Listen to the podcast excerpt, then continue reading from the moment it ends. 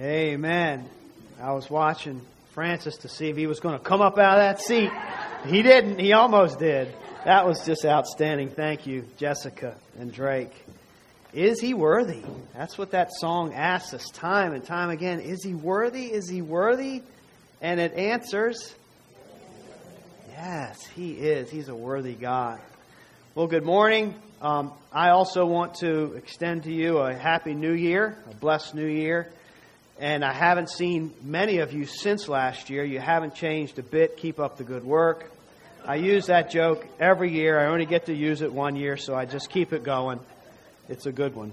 But, you know, it, beginnings and, and new things are a gift from God, and the new year is an opportunity for us to, uh, I hope we take the opportunity to evaluate our lives in the light of Christ um, and to think about things. How am I living my life? Am I living my life, or is life living me? And am I running my business, or is my business running me? And all these kind of things. And it's a, just a good opportunity to maybe dig our feet into the ground a little bit and say, well, I need to make some changes here.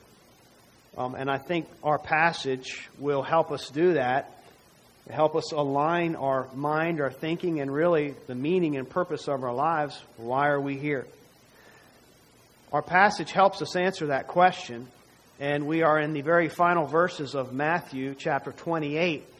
And I decided just to turn this Great Commission passage into a mini series, a mini sermon series, because it's just so dynamic. It's, it, it impacts everything that we do, really, uh, individually in our homes, in the workplace, and here, of course, in a church. And in order to, to get a, a proper understanding of how important these words are, I went ahead and decided to take the time to just kind of back up and, and get a bigger view of the bigger picture because in this passage, and well, let's just go ahead and read it. Let's go ahead and read, and I'm, we've read it several times, so I'm just going to read 18 to 20, but we're in Matthew 28, 18 to 20, and this is Jesus' final meeting with his disciples before he ascends into heaven. And he came to them and said, All authority in heaven and on earth has been given to me. Go, therefore, and make disciples of all nations, baptizing them in the name of the Father and of the Son and the Holy Spirit, and teaching them to observe everything I have commanded you. And I am with you always to the end of the age. What a powerful, powerful set of scriptures here. And what we find is that Jesus sends his followers on a mission. So he, he gathers his disciples and he, he gives his disciples a command and a mission, something to do with their lives. And that mission for his disciples is to make disciples. So he tells his disciples to make disciples his followers to make more followers in Christ. And this comes from the highest chain of command that can be given. This is an authoritative mission that he sends us on. And in order to properly understand it, I thought it was a good idea just to, to, to step back and say, okay, if we're going to sink our teeth into this and take this as God's mission, does this line up with the rest of Scripture? Is this really does this line up with the big mission of why everything works the way it does? And we step back and we say, well, what's God's big mission? Because we don't want to be doing something that's contrary to God's will and His mission.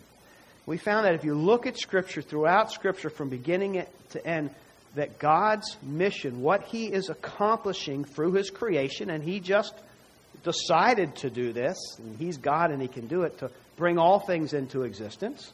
The triune God decided to do this. And he decided to do this ultimately for his own glory. Everything that God does is for his own glory. And I think that's, you say, well, of course it is, but it's important to know that because sometimes we make the mistake, even as Christians, to think that, well, everything God does in God's mission is to love me. Because the scripture's filled with so many um, truths about God's affection for his people, his care for his people. And we can walk away thinking, well, life is all about me. And if we do that, it's a mistake. Then we are working contrary to the big ultimate purpose of God. To God's ultimate purpose and what He is accomplishing in this world and on this earth and in the universe is to bring glory to Himself.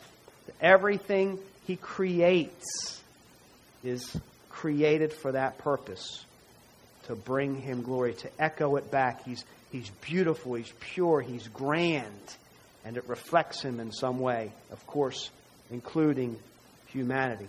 He doesn't create things to take His glory away, He creates things to enhance His glory, or really reveal the glorious God that He already is. We don't add to His glory, He's already as glorified as a being can be.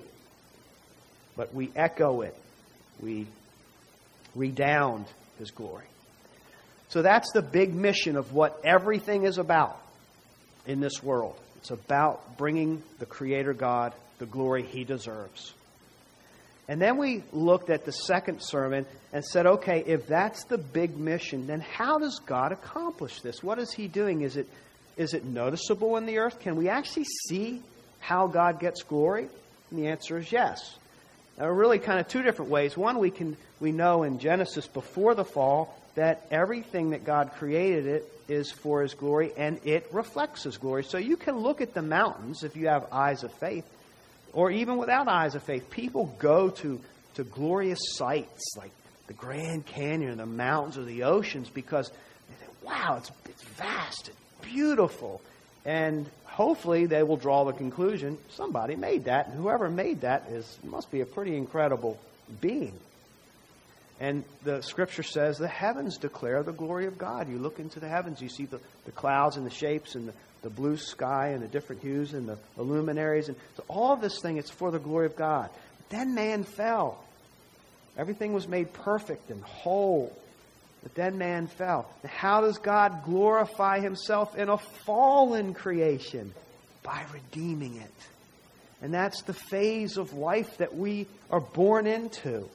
We're in the phase of life where God glorifies himself, yes, in making things whole and perfect, but even when they're fallen, even when they're defiled, even when they're broken, God glorifies himself by redeeming and by restoring these things. And so we get to see God do that tangibly with the eyes of faith because He's enlightened our hearts and our minds. If you are a person of faith, you will see how God brings glory to Himself by taking a creature that could care less about Him, that cares more about sin and self, and He turns that heart around and changes that nature and creates something new. If anyone is a Christ, he's a new creation. And the old goes and the new comes. And we witness that in one another. God having victories in our lives and turning our hearts to love what God loves. And a lot of this passage is about adjusting our lives to love what God loves. And what is absolutely clear in this passage is that God loves people. He loves His glory and He gets it through loving people, redeeming people, being kind and gracious and merciful to people. We see that. God when He saves a lost soul, when He heals a broken heart, when we get so confused and then He just gives us principles to live by and, and lights our path and shows us the way. All of these things bring Him glory. And that's why we are created to give Him glory in everything we do. The Apostle Paul says, even when we eat and drink, we're going to have a fellowship meal together. It's not just churchy stuff. It's life stuff. Everything we do, we have the ability to, to give God glory. So we, we look at this passage and we see this great mission that He has sent us on. And we also see in it really His great heart. Because in order to accomplish this mission and to redeem and restore that which is lost, He gave His Son. He gladly gave His Son and his son gladly gave of himself to die and take the punishment that we deserve. That all brings glory to God. God doesn't just isn't just able to bring glory to himself in a pure world where everything works whole and right. God brings glory to himself against all odds, does the impossible, even in a broken, obstinate world.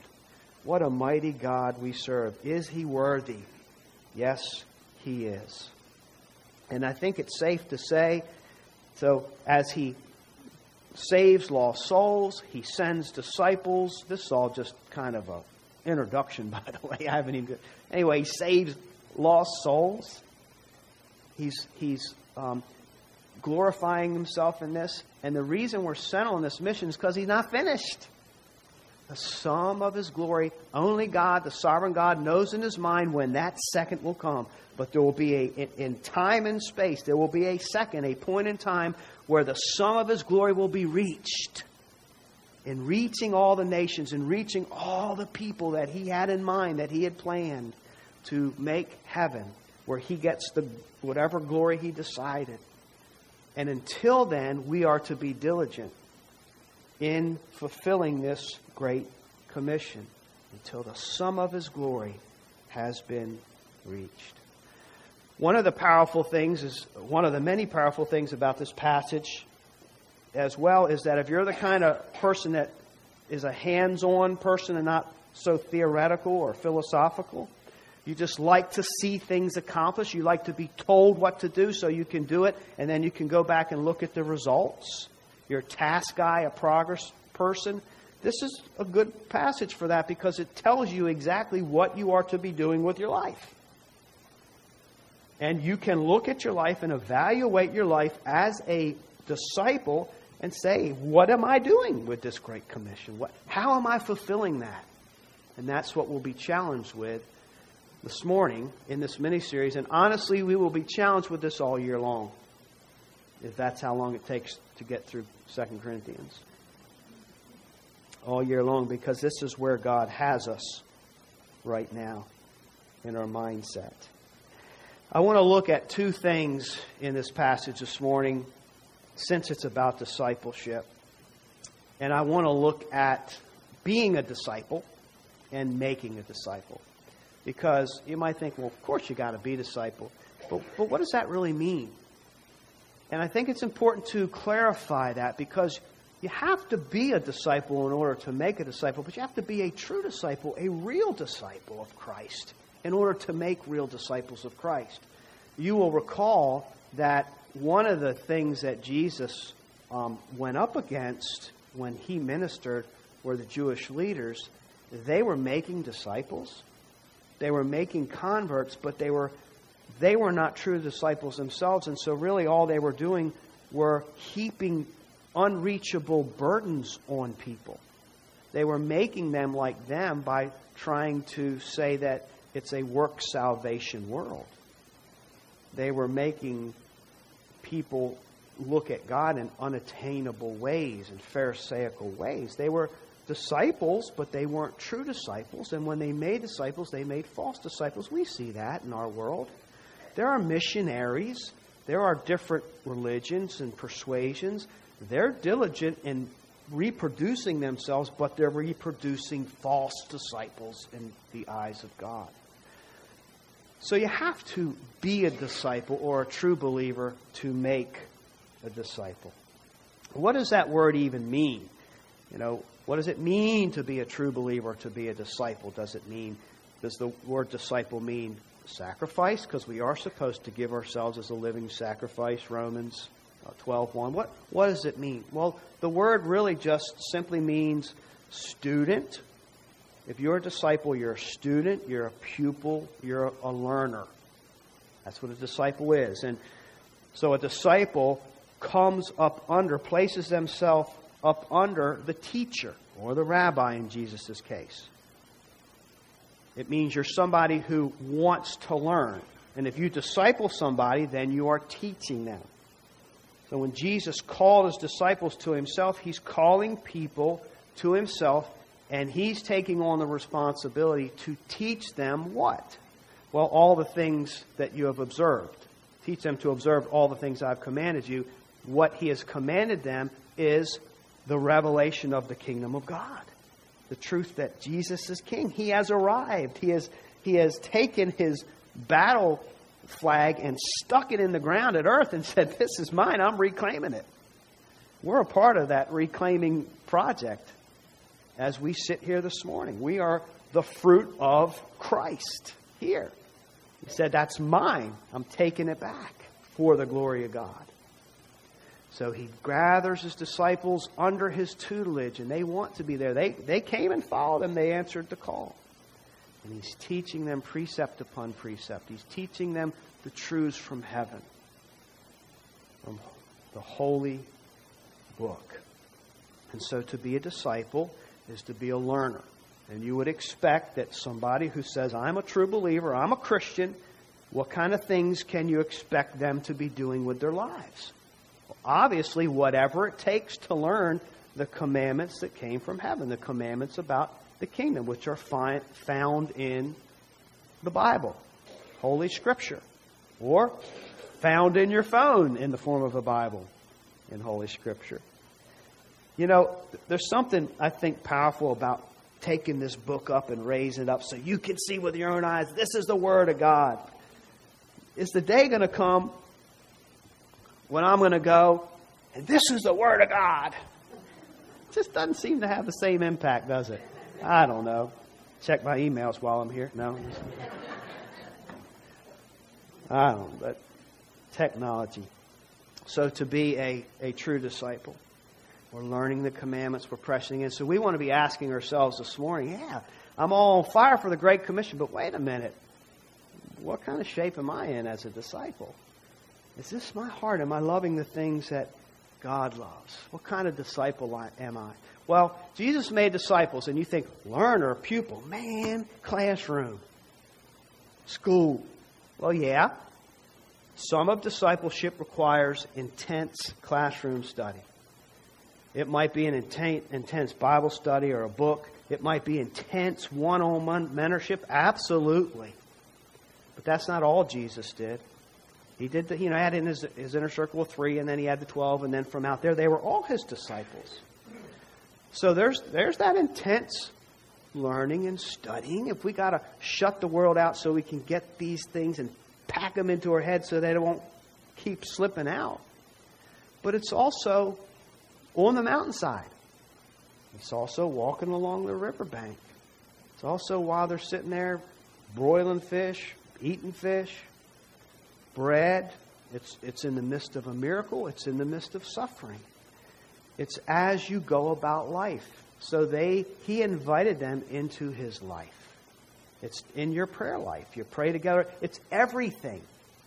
It's anything pertaining to God, anything that gives glory to God, and everything. It can be you know, anything from the very strict sense of a intense mentorship and discipleship, maybe full time, to just just passing comments of encouragement or just preaching the gospel, anything quick. It's because it's all the pro- discipleship's a process.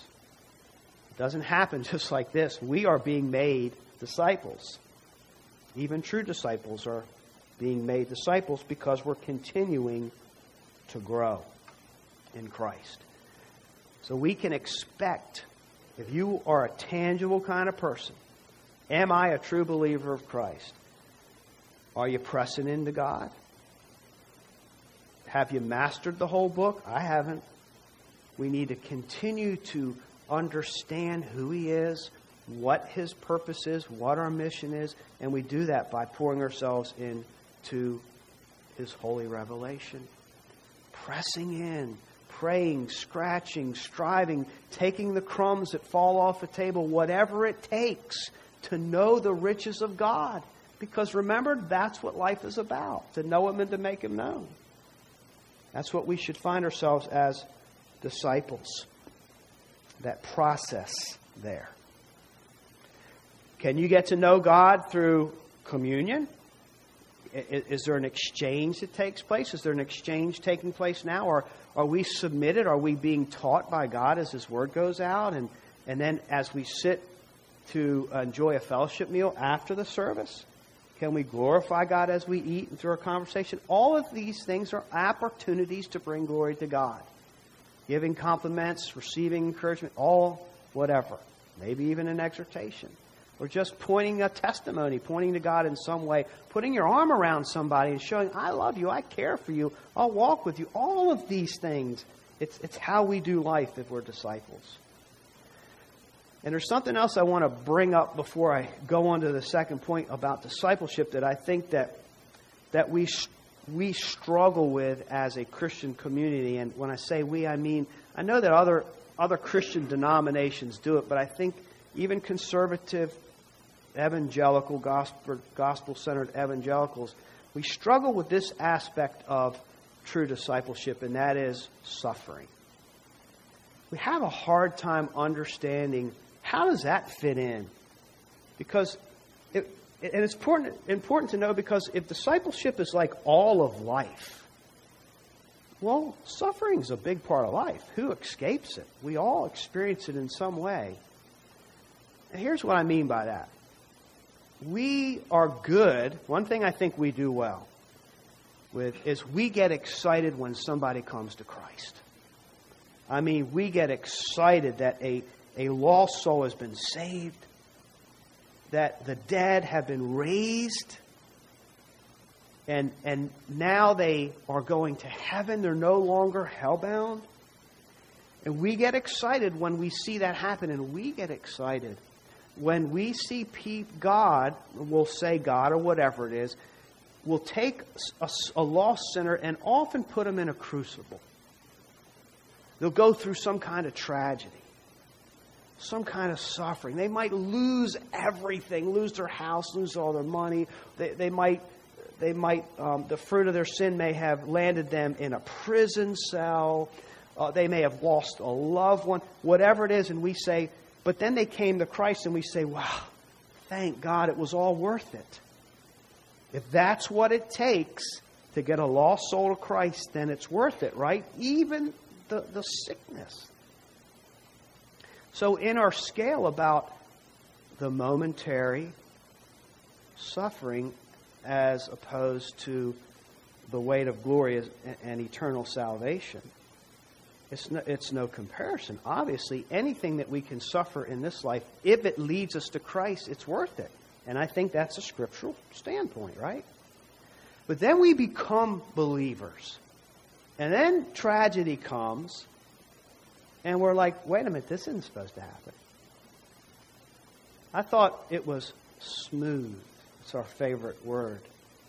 Smooth. Christ wants us to have a smooth, carefree, suffer free, tragedy free life. And we spend a lot of our years in discipleship struggling with this. But let me just introduce or propose this idea for you to consider that okay, if the big mission in all things is for God to get glory, and God gets tremendous glory when a lost soul maybe goes through terrible, terrible times but is saved and now brings glory to God with his life. Is it conceivable that maybe even somebody that's a believer who can bring more glory to God if he had a deeper understanding in an area of life or learn something better or learn more obedience or just more trust and faithfulness? if we went through some kind of turmoil and came out and gave glory to God? Can we rejoice over that? Are we only going to rejoice over the lost that are saved? Can we rejoice in each other's life? I'm sorry, look, I don't like suffering. But God uses suffering in our lives in a powerful way. And I think if we learn to see it through the eyes of bringing opportunities to bring glory to God, in the midst of our suffering, we'll be able to endure it in whole new ways. There's a whole book, entire book, a big long book, really devoted to this concept. It's Job. And he didn't sin any worse than anybody else. He was more righteous than most people. And it's not about God punishing sin, it's about God being God and God getting glory. And what did when, when tragedy hits, you know what it does? It causes you to just push everything off the desk and say, man, this is what really matters in life, doesn't it? We don't ask for it to come. But when it comes, all of a sudden we're focused in on, man, I was caught up in this, and that doesn't even matter, but this is what's precious to me. Now I can see more clearly what really matters in life. That's what tra- tragedy does. And it might happen to bring a lost soul to Christ, and it will happen in our lives. And I will say something else about it before I move on.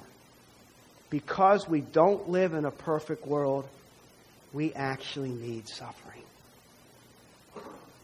You understand? In a perfect world, if you were perfect, perfectly right, if you loved God with all your heart, and you were righteous inside and out, you wouldn't need any discipline or correction. You, you wouldn't need to alter your mindset. You wouldn't need more faith or trust. You've already fulfilled all the commandments in their entirety. There's nobody here in this world until the kingdom comes that will match that criteria. That means everybody gets a little off. Even strong Christians get a little off. And because we're imperfect and we need to be taught and we need to be trained and we need to be disciplined, we have to learn this through suffering. Christ learned discipline and obedience through suffering because of the broken world we live in.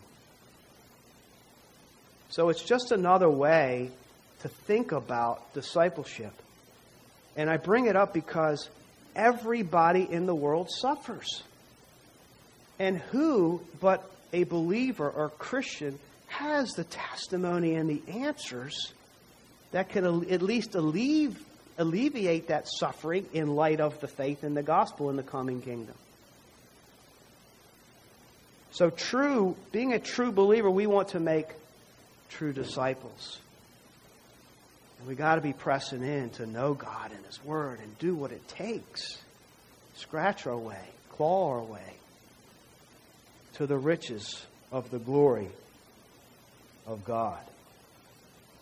I also mentioned previously that everything we do as a church we try and strive to make it fit this criteria of discipleship and making disciples. We're growing Christians. Disciples are being made here. As we meet, we gather, and we serve the Lord in our gifts.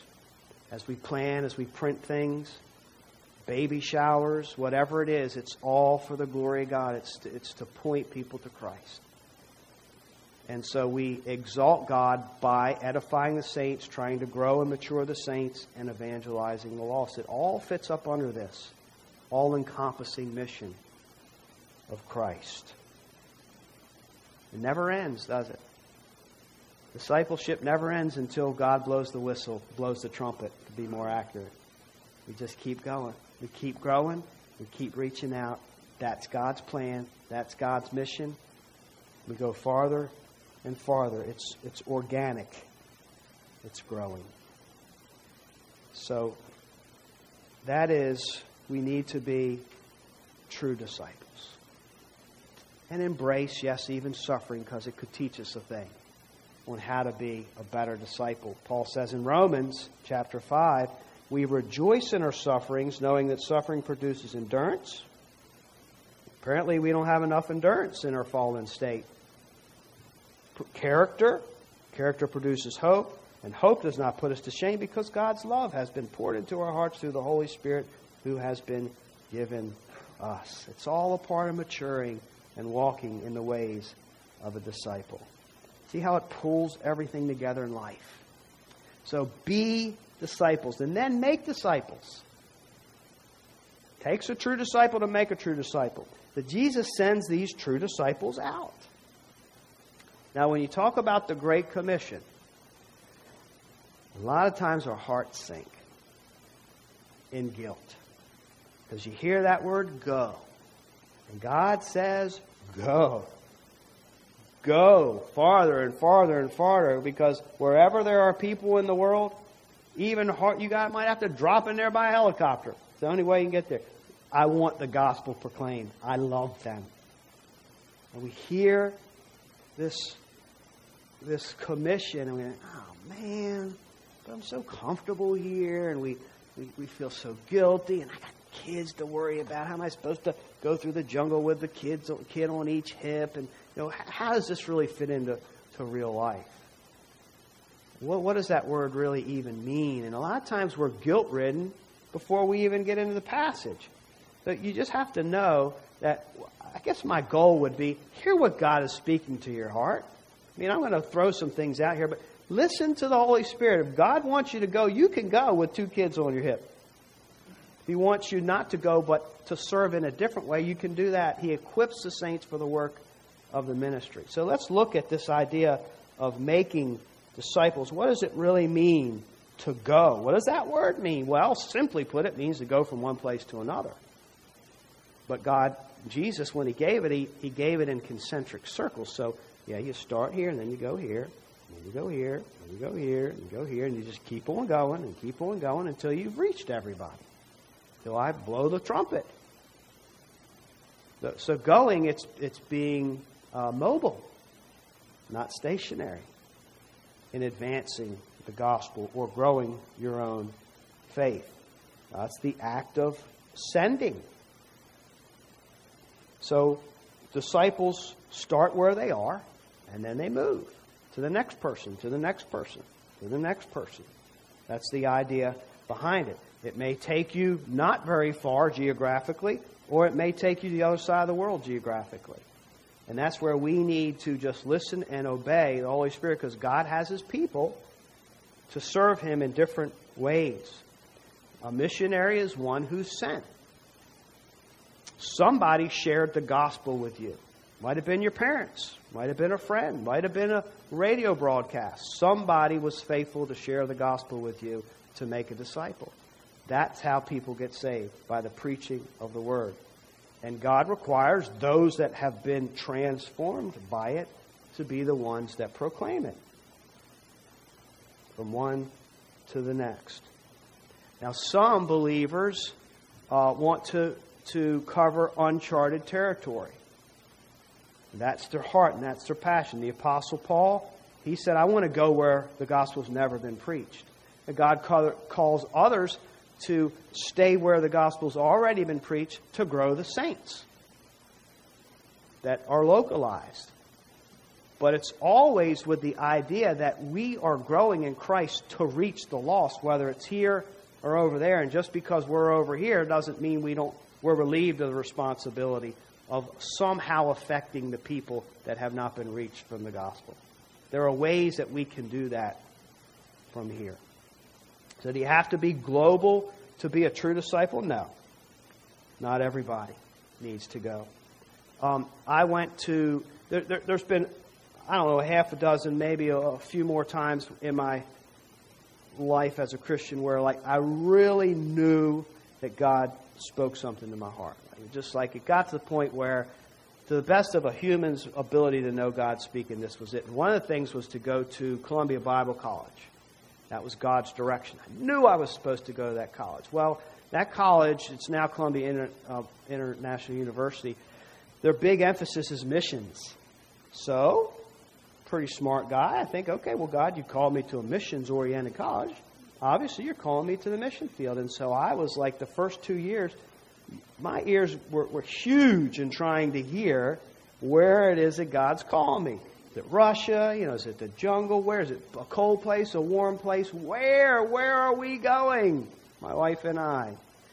And my, some of my friends were getting the call, so to speak, and they were joining missions agencies and things in two years and nothing. So frustrated. So I just said, well, I don't know what God's doing, but I got to finish my degree. And it, after two years, you had to, uh, everybody majored in Bible, but then you had to claim a second major. So I thought, well, what am I going to do now? And I looked at the syllabus. I guess I'll take pastoral ministries because you get to study all the books of the Bible. In the pastoral ministries major, the other ones didn't have that.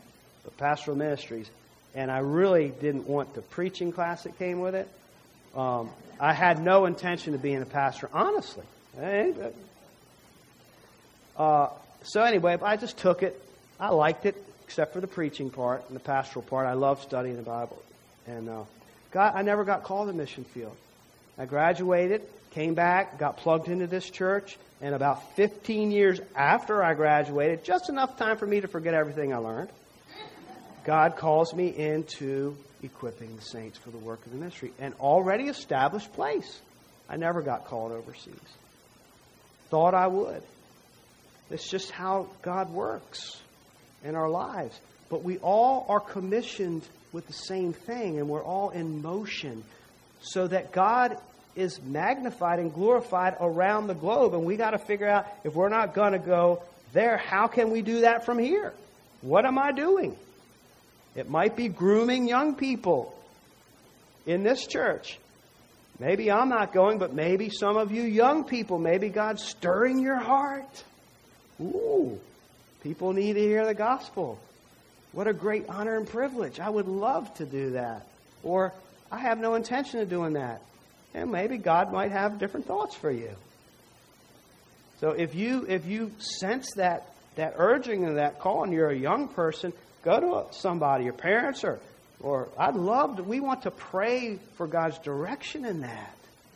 Now this church has sent people to the mission field. Um, of course, I went to a missions college and I came back here to Virginia. Bobby goes to Japan. He went to the same college. He goes to Japan. Jeff's gone. Where's Jeff? Jeff, he goes to Asia and the Middle East. The cookie, he went to that same college. I came back here. Not that that's a negative thing, but anyway, so church has, uh, we've sent people out, and um, really, you, you sent me out to college. If, if you were one of the original folks that were here when I was a young whippersnapper, uh, you sent me out commissioned me out and supported me and prayed for me. Um, but, and we support missionaries now. Some in, in populated cities, some in the middle of nowhere. So we, we are active in that way as a church. We're not all led to go. Some of us may be a part of what has been coined a sending church, meaning, no, I'm not called to go there. But I'll get those that are called to go there. I'll get them there. I'm going to play a part in that way.